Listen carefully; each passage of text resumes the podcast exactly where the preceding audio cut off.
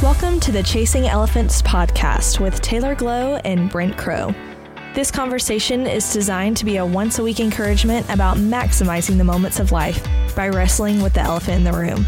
If life is a story, we want to help you tell a good one. If life is a journey, then we desire to help you journey well. And we're so excited. This is part two, but I still get to say it again, right? That Dr. Jay Strack, the founder, president, and boss of all of us, and whatever, whatever, whatever, the Yoda of Student Leadership University. So This is the day I get to be boss. This, This it's is like one day- day a month. just, yeah. just today, yeah. um, but Doc, you know, we're so excited that we get a few, a handful of uh, moments to sit down and have a conversation with you because you know the reality is whether it's uh, our lift tour, whether it's uh, YPS, whether it's Student Leadership University, uh, some of the latter things that have been developed over the years, it was really all born out of an original, an original dream. So there's other things that have been born out of that dream. Certainly, there's some incredible. I mean, even mediums like this that are resourcing people on a weekly basis. We wouldn't be doing this podcast if years ago there wasn't this thing called Student Leadership University uh, that was born. And and you know, the, I'm I'm reminded. I don't I don't mean this in a in a uh, and I'm just to say it, and everybody can make fun of it all they want. But I don't mean this in a well. Let's tip our hat to the past and the crusty old, you know, you know, thing that's on the shelf and the dust is on it and all that. We got to bring it out and rem- open the album photo, photo album, and it cracks as you open it. And oh yeah, remember that? And we wouldn't be here if it wasn't for that. No, no, this is a this is a dream that is alive and is growing. And SLU is, I would say, probably in its uh, not in its infancy anymore, but I don't think has even reached full fledged adulthood yet. We've not even begun to scratch the, Brent, let me just the say, surface on the potential of this as thing. truthfully as I know how. Uh, yeah, and I'm grateful for all the things uh, that you've said and that we've shared, and, and you've always been very gracious. But I've I learned a long time ago that it takes a team to launch a dream, and it takes a team to put a man on the moon or to do anything of significance. And uh, I've been very blessed, and uh, you know, yes, well, you know, I, I, we did start Youth Pastor Summit, you know, then this young hotshot came along, and now we got six of them, I think it is, uh, in a in a digital virtual one, and then uh, you know, and it keeps growing and expanding, and we started Leadership Rocks, which was a small couple day event in the state of Florida because I didn't want to do a national tour again. Somebody talked me into doing uh, a tour, and I'm going, man, that's the last thing I want to do. I spent 20 years traveling the country. I don't, I don't want to do that. And so you took Leadership Rocks, changed it to Lift, and it's one of the things that bring me the greatest joy. That in this day and age, when there's not a lot of clear opportunity, Yeah. come, you know, an intentional, I should I say. I Yeah. know. I think people all have a, the right motive, and I think everybody trying to do what they think they're supposed to do, but. I like an intentionality about trying to make sure young men and young women have a chance to give their life to Jesus. Mm-hmm. Because if I'd have been there that night that I talked about last time we were together, uh, about how Jesus came into my life and I had to stand, and I, the phrase I like to use is I built a manger in my heart and I asked Jesus to be born inside me, and it changed my life. I mean, just transformed my life, and He's never left, and He's not just Savior, He's deliverer. Yeah. But uh, so I I'm so proud of what the lift tour and it alternates. Sometimes it's 18, sometimes it's in the 20s, different cities, and it keeps growing and expanding. And I certainly love the phrase that you came up with uh, about the front porch. It's our front porch ministries, which gives us an opportunity to help students now hear about Right. SLU. But I would be an ingrate if I didn't go. I appreciate all the nice things you're saying, but I recognize that taking a team and it's Yeah. taken a gifted young leader, and now the Lord's added a tr- tremendous staff. I think we got the best staff we've ever had, and and and even Jeff. You know, no, I mean, see what happens when you're not I here, can't. Jeff. That's the clip that's Why? getting posted. Why Brent wanted me to take a shot at you? I, I gave in to Well, peer let's pressure. if we're gonna if we're gonna be honest, let's give credit where credit is due. One is uh, uh, we were grateful for about three and a half years. Ed Newton did serve our team pastoring Do we have to Bible? Church, and he's the one that that did uh, lead the name change. Um, I was involved with it, but he it was his brainchild. and then uh, uh, um, front porch ministries is something that they used to say when Christine and I were uh, ser- ser- not serving at, but attending North Point Community Church in Atlanta. That was how they referred to uh, a lot of their. Some of I just figured Andy and- got it from you. Yeah. Okay. All right. Just want to make sure we footnote that. All right. No, I appreciate Um, it. well, uh, let's talk about uh, kind of the run up to the dream that is SLU and spend the most of our time Yes, sir. talking about the why of SLU. And then I- I'd like for us to paint a picture. I think that would be helpful, Taylor, of of what what it would feel like if I were a 15 year old student and I walked into that experience. What could I expect? Um, how am I going to be challenged? And uh, I mean, everything from the environment to the content to you know what we're going to see and what we're going to experience. So so uh, why don't we start with uh, really where we left off, which is can you just kind of bridge the gap Well, Brent, between you, you used a phrase Mm-hmm. uh, one time. You said, "Well, what do you, who do we want in this program?" And I said, "Well, the biggest challenge, and you were asking what were some of our challenges, is we had a real issue going on between discipleship and leadership. There were a lot of godly, powerful, wonderful youth ministers who were pouring their life into kids that were going, well, we don't need a bunch of leaders, we need disciples." And of course, my contention was, well, the word leadership means influence.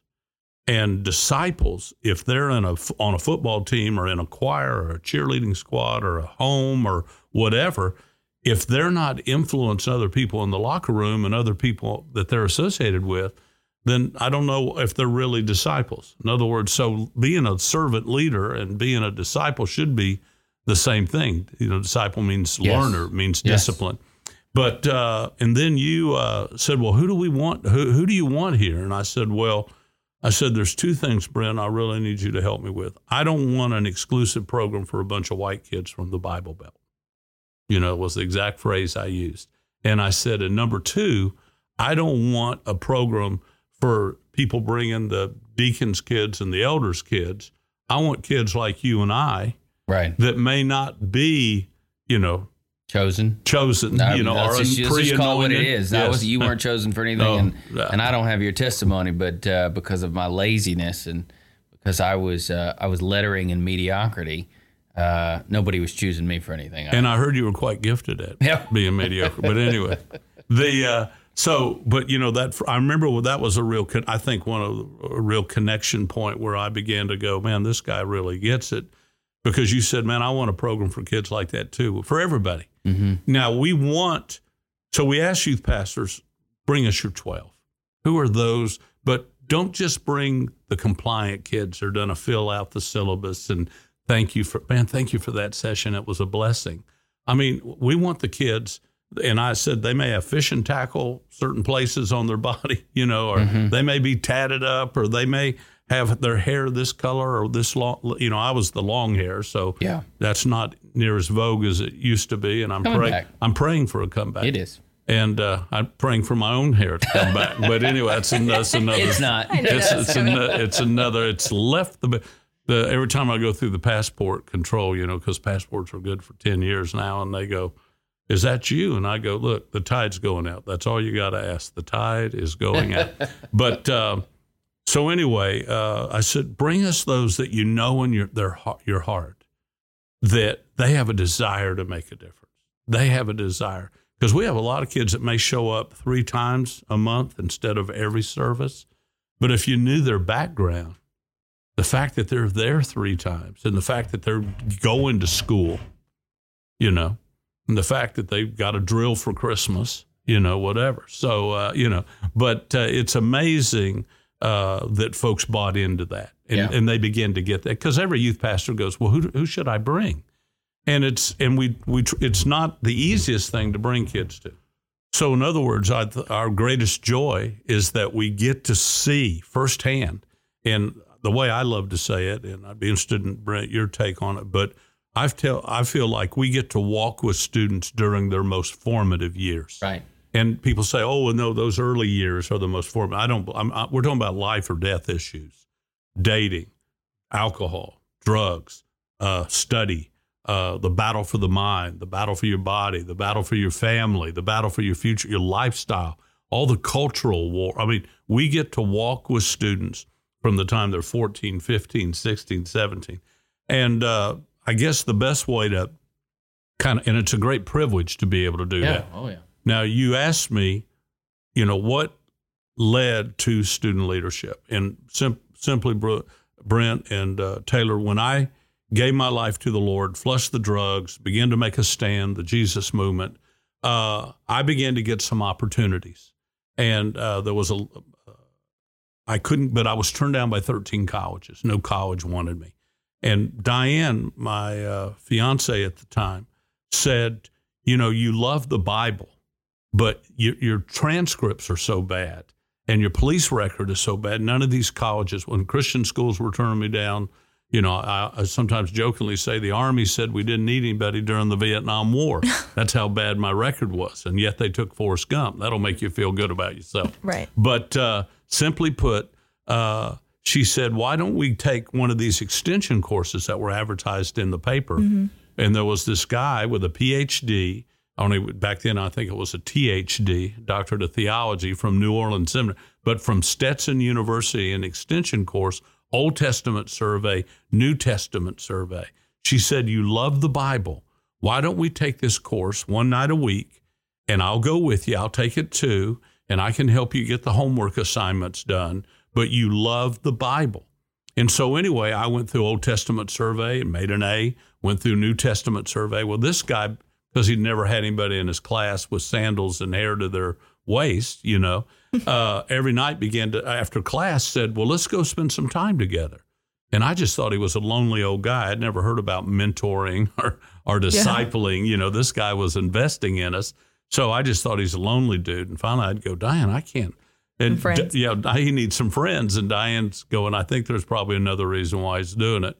So he was the guy we went to about getting married, you know, and he was an Emeritus and he taught us give 10%, save 10%, you know, I mean, all the, and then perform the ceremonies. But he was director of missions. Back then they were called associational missionaries. So we had like 20, 30 churches. Some of them were big First Baptists and some of them were small, little rural.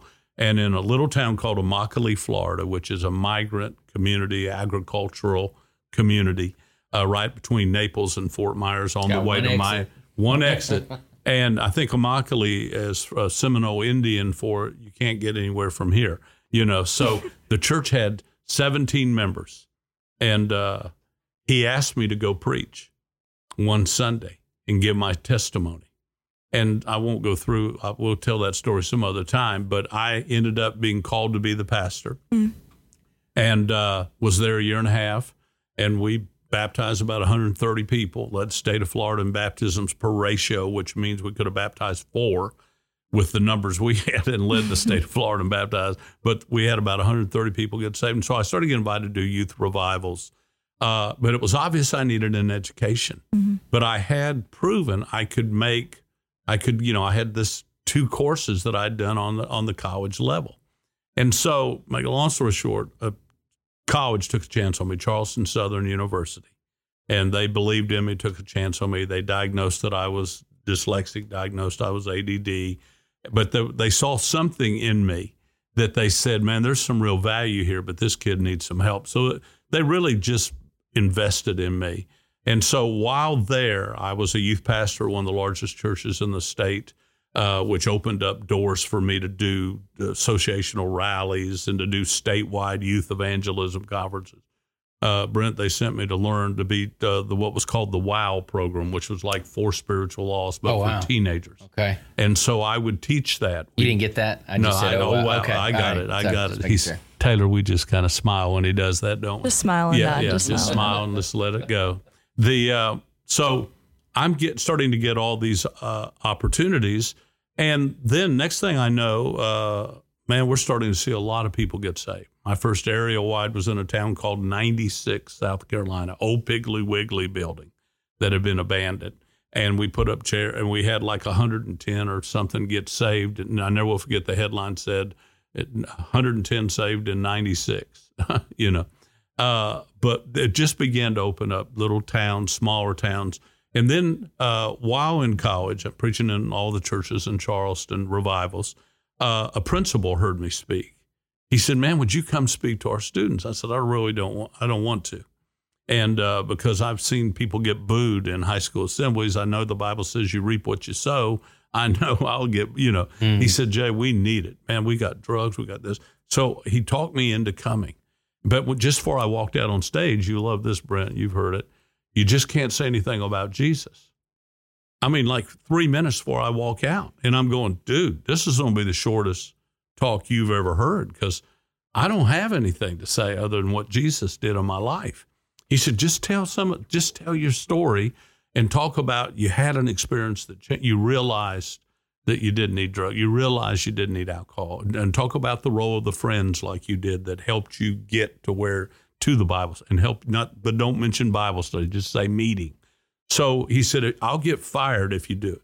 So I went and ended up going like 60 minutes and got to stand. Up. I can't imagine that. You uh, you went going, sixty minutes. It's hard to what? believe without any notes. I mean, gosh. of course, when I pull out a note, you know everybody runs and hides because I'm dyslexic. I can't. We're going to be here for a while. it's going to be like a Netflix series. No, for three. but anyway, uh, so I uh, get the standing ovation, and next thing I know, he's on the phone talking to other principals.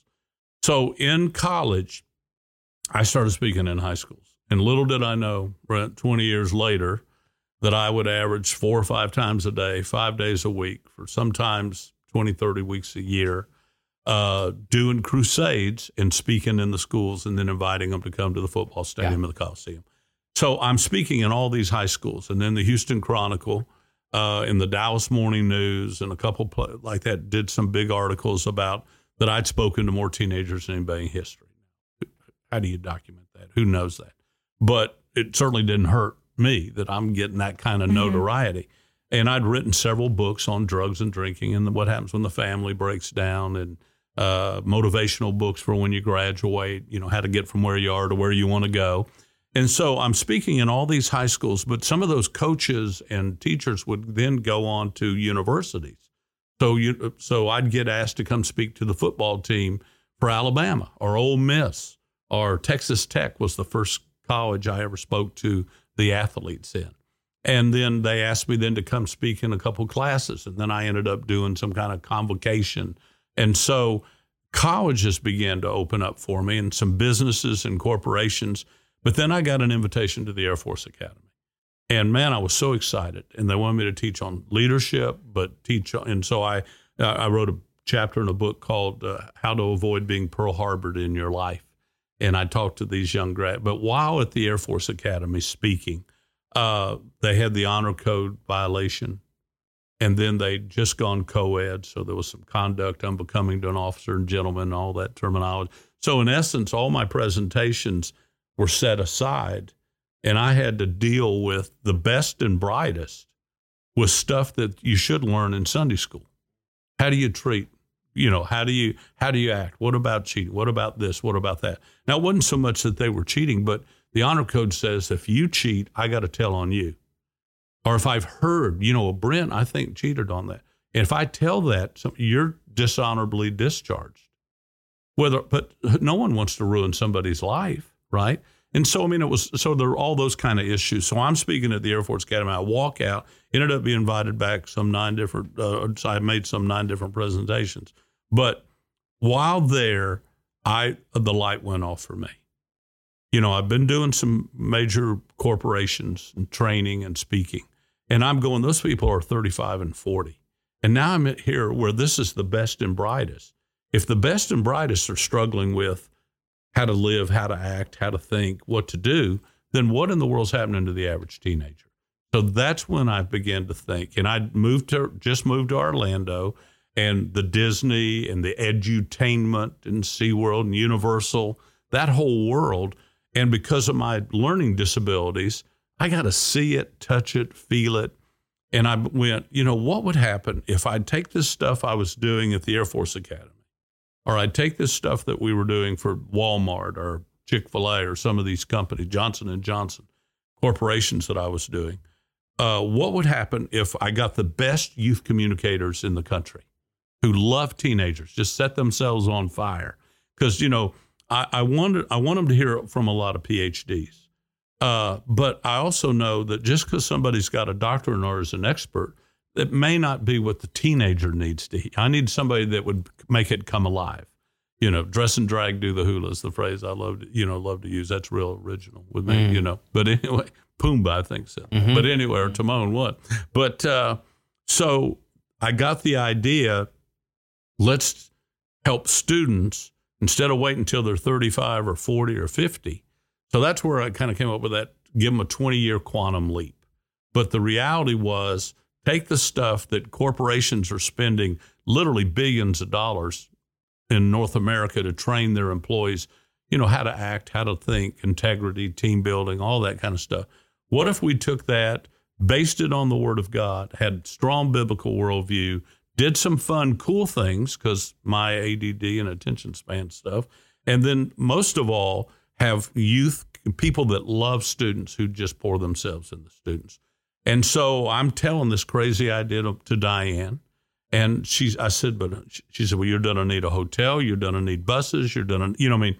And so we did our first one, and I think we had 50, 51.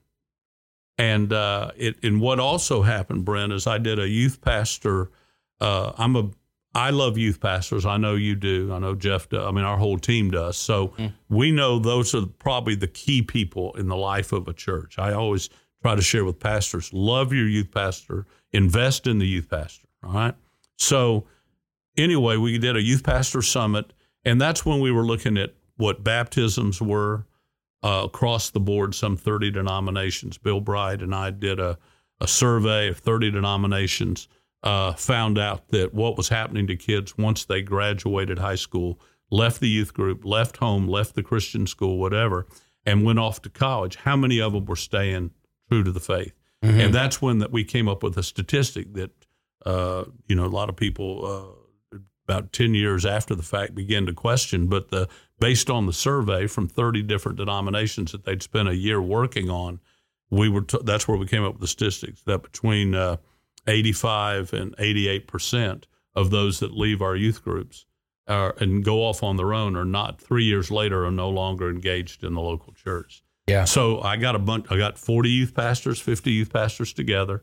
I called it a Texas death match, loser leave town, hair versus belt, the whole stuff. You know, we locked the door, and I, my opening statement was baptisms is the single greatest indicator that somebody's truly a Christian. Just to get, and it started a Yeah. big debate. And the bottom line was we asked youth pastors, if you got to do over a mulligan, what would you do?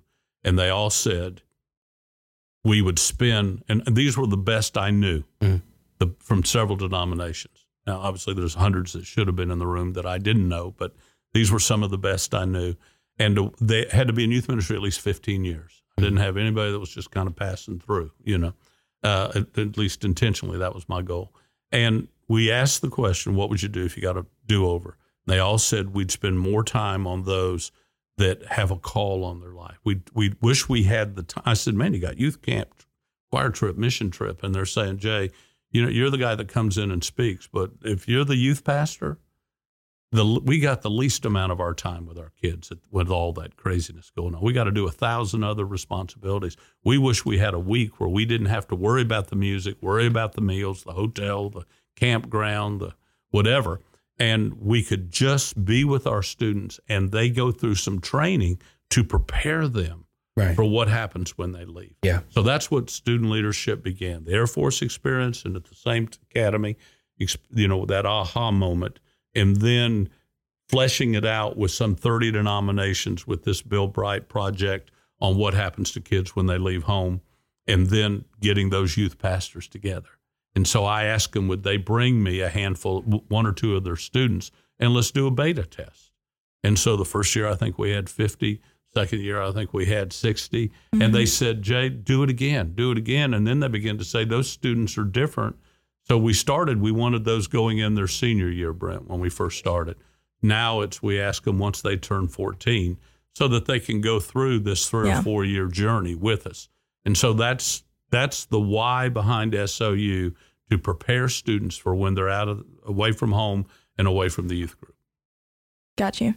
Um, and before I ask another question, though, I kind of want to talk more intentionally, though, about just um, what a 15 year old could expect when they're coming. So you, we've kind of given the generalities of what you know you made SLU become. So we have the fun experience, we have the conference. But if a 15 year old is listening or they're reading on the website, and what is because this program, and I can speak just personally from going through it, it is designed so intentionally for each and every moment that you're there to develop in your yourself and your leadership journey. And so I kind of want to go into more detail about and have you explain what does that look like when they're sitting in the conference room? What can they expect when they're out at Universal or Six Flags or wherever? What can they expect, and why was that put in the program as a part of the program? Well, there's only reason we got Brent to come. you know, yeah. you know yeah. the fun part. Yeah, yeah. In other words, uh, you know, work hard, he, play hard. Brent he was only a serious hard. youth pastor. Serious youth pastor. When do we go to Universal? When do we go to see? Right. No, but anyway, the um, well, wow, great, great question, uh, Taylor. I think two things, and I hope this doesn't. Sound, I'm the old dude now, still incredibly cool, but the old dude. But my number one desire is I wanted students to know it's cool to be a devoted, passionate follower of Jesus. Are you a Christian? No, it's worse than that. I'm a devoted. Pa- I mean, you know, I, I wanted to have an experience where they'd be around other young people because it's contagious when you see other young people that are excited about the Lord, and it's not just your youth group or your. It may be a smaller town, smaller church, or it may be a mega. But when you begin to see folks from around the country sitting beside you, and they're excited about. But so number one, it's cool to be a Christian. It's cool to make good grades. It's cool to stand up to bullies. It's cool to go, yes, ma'am, yes, sir. It's cool to, to serve. How can I help? What can I do? And it's cool to have a desire, a vision, a dream. So, you know, in essence, uh, and, and Brent will remember the moment well when uh, we were working with some groups and SLU's really been cooking and we're, we're, we're doing well. But finally, as everybody looked at the different pieces, it just became obvious that one day, well, what y'all are doing, just teaching students how to think, how to dream, and how to how to lead. And uh, it was just that kind of that like a hermeneutical moment in a sermon almost, you know, where it just the verse breaks into a couple pieces. So that the overall big picture, we want to give them. It's cool. We'll give them permission. Give them try to give a, a, a sweet taste in their mouth to do the hard things. And you know, now the problem is when we started this thing, leadership. I didn't know any of this, and you can have a doctorate. Uh, now things have changed. I've watched Brent go through his PhD program, and Jeff's going through it, and uh, so I know the, the education's finally catching up. But when I went through school, I'd never heard a, a lesson on leadership. Mm. I never heard a lesson or a message on vision. I'd never heard about team building or contingency planning or goal setting. Zig Ziglar taught me how to have written goals. I mean, you know, so uh, in, you can have a lot of degrees and be a successful preacher and still not know how to lead. And yet we got all these business leaders sitting out there in front of us. And then students don't know. So I, but I said, well, and I always have to know what the word means because mm-hmm. of my learning disabilities. And I got to have a word picture. I got to see it, feel it. And so I looked up the word lead and it says the action that a leader takes. Well, that was helpful. So then I looked up the word leader, one who leads. I mean, and you're like, yeah, right. yeah, I'm just like a dog this chasing. Is a circle. exactly. so uh, we came up with what's called the components for leadership. And that was my all time. One of the hardest things I ever did was say, Brent, you do the components. And the thing I love about what Brent does is, you know, he still stays true to a lot of those competencies, but with he's, you know, a great thinker and a PhD discipline. And besides that, he's a, somebody that went from being this to taking a huge quantum leap in his life. Mm-hmm. And so uh, to hear Brent teach it, you know, it's different than the way I teach it. And when Jeff teaches it, it's different. But you, I'm telling you that when you go through those components, you know what it means to be a leader. And it's, and it's things you never hear. Do the hard things. You got to go for leaders see further down the road. You know, all we can spend a whole podcast talking about one of those uh, sessions, but it was trying to put it's cool to be this, and then put a sweet taste in their mouth, and then baptize them with a biblical worldview. so that you know that what this book is, you can build your life on it. Mm-hmm. You can build eternity on it. And brilliant men and women with great credentials and great pedigrees believe this book. So if you go off to college, and Dr. Wine and Cheese, as I like to say, waddles out with his, their little pipe, and you're not sure what's in the pipe, and they try to pull up everything you've been taught in a lot of these universities and public universities, et cetera, pull up by the roots everything your folks and have prayed for and planted in you, your youth pastor, and everybody's invested in you. And yet we send them off to college and they get all this stuff pulled out. And mm-hmm. so we also found out most Christian young people were not even thinking about Christian colleges when we started student leadership. We would have four or five schools that none of them had been, ever been heard of by most of those students because we'd go where our favorite football team was or where our friends were going or whatever. So the overall picture, we wanted to be cool. We wanted to put a sweet taste in their mouth for the things of God. We wanted to help them understand the, their worldview, and we wanted to give them the ability to learn how to think, how to dream, and how to lead. And then we came up with the idea of a journey. Yeah, expanding of a it. journey. So 101, yep. you know, is Orlando, and then we went to San Antonio, and then for a while we went going to San Diego, and uh, because there was a Sea World there, and the reason is, you know, I wanted I, I, I wanted to have a session with the Shark Tank mm-hmm. so they could talk about how do you swim with the sharks, how to be a dolphin in a shark filled world, and then how do you get in the water with a five ton killer whale. And then what about the dolphin trainers? What's the difference between being a dolphin and a shark, a giver and a taker? And make it, but also fun. You know, let's ha- it's it's let's have some fun while we're doing it. So 101s in those cities, we'll we'll spend a day in a theme park we'll go to SeaWorld and have those sessions, and you'll get to ride a couple coasters and see some of the marine shows or whatever. But we did all that because it's uh, edutainment, to quote mm-hmm. a Disney term. you know, it's Love fun it. to learn and give, and they're learning while they're having fun, and they don't even realize it. And then all of a sudden, there's those aha moments. But having speakers like Brent and Jeff, and we, we have a who's who lineup that comes in and augments and some of the great thinkers on the planet on apologetics. So that's our 101 program is 101 time management, 101 leadership, 101 people skills, building a one, good foundation, 101 biblical mm-hmm. worldview. Then the next year's because I'm very creative, 201. Hello, 301, 401. Now, I don't want to brag. It's just a spiritual gift to be creative like that. But uh, that kind of describes, but every year we're building on it. So it's Leadership 201, mm-hmm. it's Biblical Worldview 201. But yep. we'll, in D.C., we'll hear from the White House, the Pentagon. Uh, back in the day before our crowds got so big, we'd hear from people from the Supreme Court, but uh, congressmen, and you know, the Congress and the House and the Senate, and and then we'll go to the, all the monuments and we'll go to the museums and we take advantage of DC. I always tell everybody Disney and Universal and SeaWorld and NASA, Cape Kennedy, they built all that for me. So I could use yep. that to help students get it, right? Mm-hmm. And uh, and then DC, I appreciate them building those museums for our yeah, students, really you know, and those monuments. 301's London, Oxford, Normandy, Paris, because uh, it's really based on something. A guy named Charles Tremendous Jones, a great old time motivational speaker, uh, went with me when I was in Atlanta on two or three occasions into mm-hmm. high schools. And he said, You know, Jay, he said, uh, it's the places you go and it's the people you meet, and the, it's the places you go and it's the books you read. And I said, Man, that is great.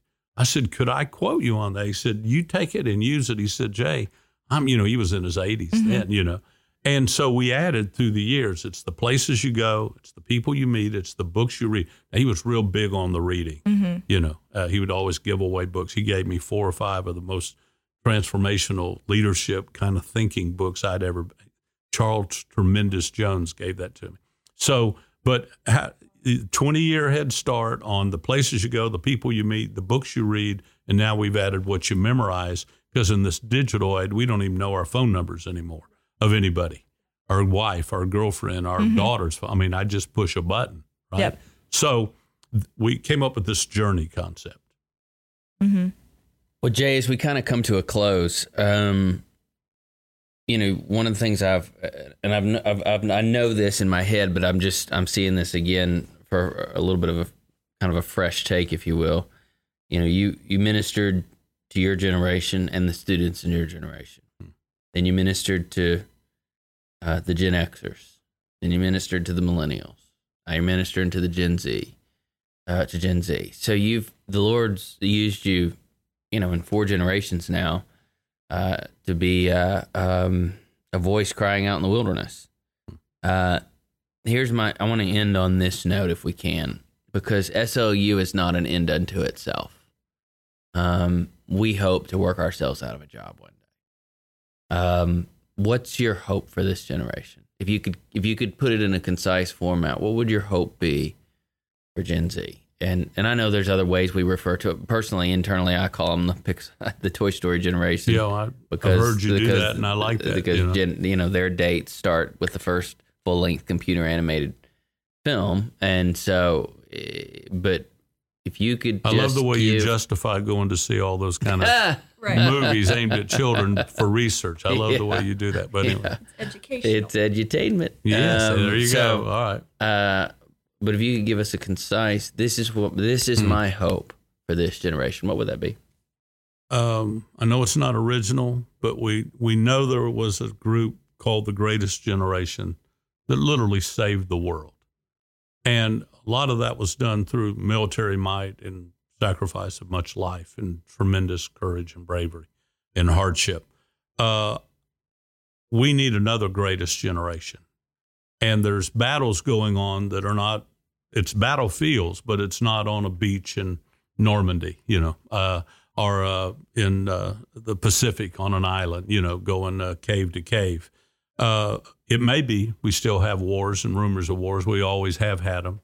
But I, I do believe my prayer is that there is a group that is going to fall in love with Jesus and not be ashamed of their faith and not go, that's mom or dad's, really, whatever. But, you know, my opening statement and I know it's corny, but I've been saying it so long; it's just part of my DNA. And I, I've I've said it in the locker rooms of uh, the NFL and NBA and Major League Baseball, as well as prisons or in thousand over ten thousand school assemblies. But there has to be a time when the little boy sits down, the man stands up, little girl sits down, and the young woman stands up. And what I mean by that is where they begin to take ownership of their Yeah. faith. This isn't mom's religion, dad's. This is my religion. I believe. Uh, Brent, uh, again, I and uh, I kid you a lot, and we have a fun, great relationship. But uh, you just walk out and say, "Man, I just met a bunch of kids that are convinced in their own minds that this is real," you know. And I know that there's a verse that you know that plainly teaches, but I mean, you know, you have a way of capturing moments. I guess you ought to write a book about moments till midnight or something. You know, we didn't think midnight would ever get here. I'm just telling you. But anyway, uh, uh, and it's a good book, but it's not your best. Sacred Intent is my favorite of all the all the ones you've written because we only got a week to live. You know what I mean? And Yes. it's already for me Saturday. So thank Yeah. you, Brent, for that you. lovely thought. Yes, sir. Uh, Yes, sir. but uh, he's still so cool. But anyway, uh, but to see them become fully convinced in their own mind, and but they got to own it and s- be able to say to their buddies, "Hey, listen, man, I know you're going through some real struggles with, uh, you know, who you are, and and you know, there's a lot of things that young people deal with today. I look at my background, and I go, man, there are kids today they got it a hundred times worse than I had because now there's so much confusion and you're encouraged to do things that were beyond comprehension to, to my generation. So, and I know this pain or this search, you know, I think the scariest thing I've ever heard is when a transgender young person was asked, How do we respectfully refer to you? You know, and the answer was, We not not he, not she, not you know. And, and one person said them or we, and I and you know, of course, as somebody that was double minded and schizophrenic, almost, you know what I mean, and I had all this uh, emotional and, and uh, learning challenges and disabilities or whatever the term is. Uh, I'm watching young people that are, I mean, amazing young people. And, but yet they're in this cultural war and everything's so ambiguous. So I, I look at young people today and I think they, they're going through a tougher time than I went through when we had all the LSD and all the drugs and anything went and nothing's true and uh, and God's a joke and God is dead. In fact, was the official mantra. So some things, the more things change, Brent, you've heard this hundred times. The more things change, the more they remain the same, right? And so every generation has to go through, in essence, what the Scripture teaches. There's a battle for the mind. Mm-hmm. There's a battle for their body.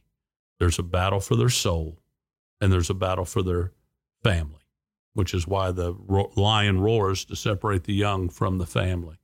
So, in essence, I'm still doing the same thing I was doing at 19 or 20.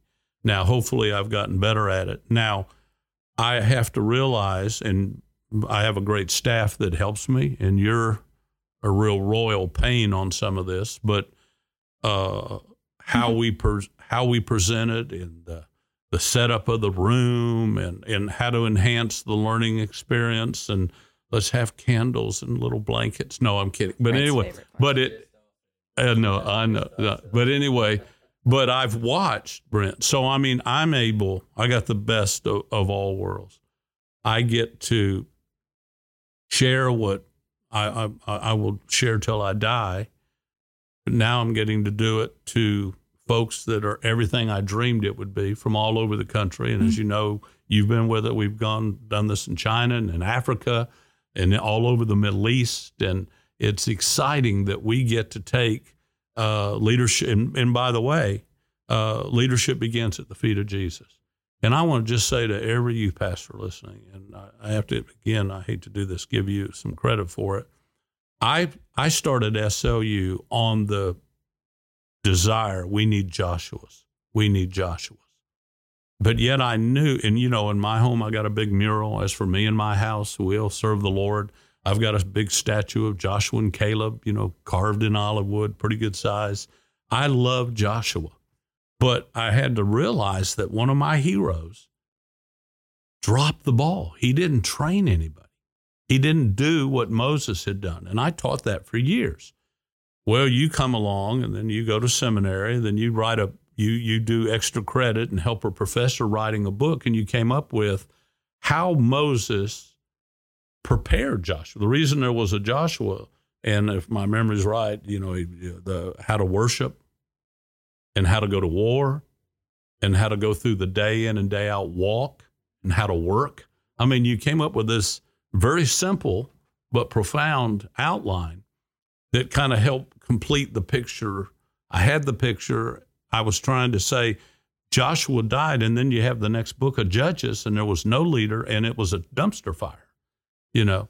But I love the way, you know, and I know, you know, it was in another book, you know, but uh, uh, that you came up with, you know, but how to, so what we're trying to do is help youth pastors. Uh, the greatest need of every young person, they need a mentor, they need a motivator. They need someone that'll monitor how well they're doing. And they need someone to model for them. This is how you do life. This is how you love your wife or love your husband. This is how you treat young lady. This is how you act. This is how we feel about people that are different than us, that are from different neighborhoods or different zip codes. I mean, so if we're um, if we're helping them become models and mentors and motivators and just somebody to keep up on them. Where you been? That was one thing about Jesus movement. Jay, where were you Tuesday night? Are you okay? Are you messing? I mean, is everything good? I saw you with a sitting with a girl in Bible study. Is everything kosher? I mean, you know, there was accountability. And even though it was this loosey goosey deal, but people cared about other people. But so that's that's what we get to do is to help a generation, whether it's youth pastors, and help youth pastors go on a personal development plan for themselves and to help them uh, do what they want to do, but give them some tools and some training and some experience. And most of all, just be their tag team partner. Man, let us bring us your students. Let us work with you to serve what you're trying to do in their life. And then obviously help the church go on and be. If the church isn't strong, we're all toast. We're all guacamole anyway. Yeah. So that's what we're trying to do. Well, thank you so much, Dr. J, for again joining us um, this week. Uh, and I just encourage you all, if you don't know exactly or haven't checked out um, what student leadership actually is, you just found this podcast somewhere in the podcast atmosphere, um, please visit our website and check us out at www.slulead.com. Um, you can also follow Dr. J on um, social media outlets at, at the letter J Strack 007. You can follow Brent at Brent A. Crowe, and you can follow me at Taylor H. Glow in all of our fun lives. Um, but Why again, don't I get an initial? Goodness, I mean, I know. 007. okay, Yeah, that's- that's okay. cooler. It's Right, it's cooler. a secure line, shaken but It's not cooler. stirred. Yeah. Right, exactly. Um, be sure to subscribe, rate us, like us, um, all the things. And again, thank you for joining us this week. Hope you have a good one. See you next time.